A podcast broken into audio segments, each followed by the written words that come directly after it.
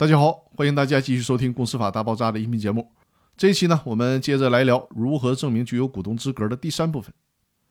第六种可以证明股东资格的证据是实际行使股东权利。但是呢，申请人实际行使股东权利并不等同于其本身就是股东。实际行使股东权利只是认定股东资格的证据之一，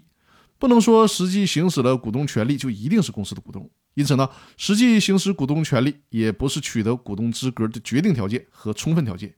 不能以此简单的来认定实际出资者的股东身份。确认股东资格的条件可以分为实质要件和形式要件两类。签署公司章程、实际出资和实际行使股东权利都属于实质要件。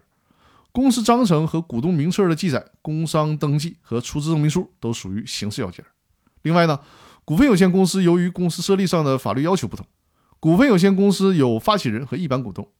还有记名股东和无记名股东之分。股份有限公司股东的资格可以从以下物化的证据来考察：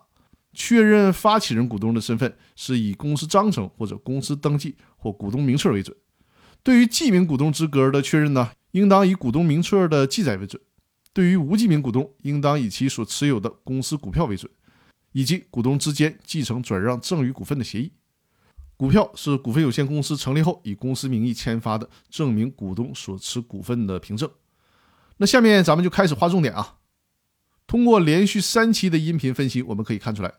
股东名册、工商登记、公司章程以及股东之间继承转让赠与股份的协议，可以呢直接证明股东的身份。但是出资证明书或者是证明其实际出资或者实际行使股东权利的证据呢，是没有办法直接证明其股东资格的，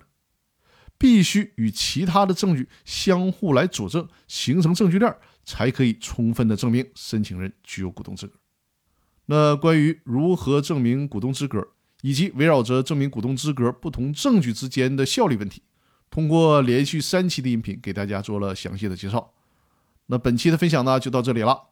感谢各位的收听。如果大家在线下有任何公司股权类的法律服务需求，可以随时和我联系，我和我的团队会为大家提供这方面专业的法律服务。那好，各位，我们下期继续。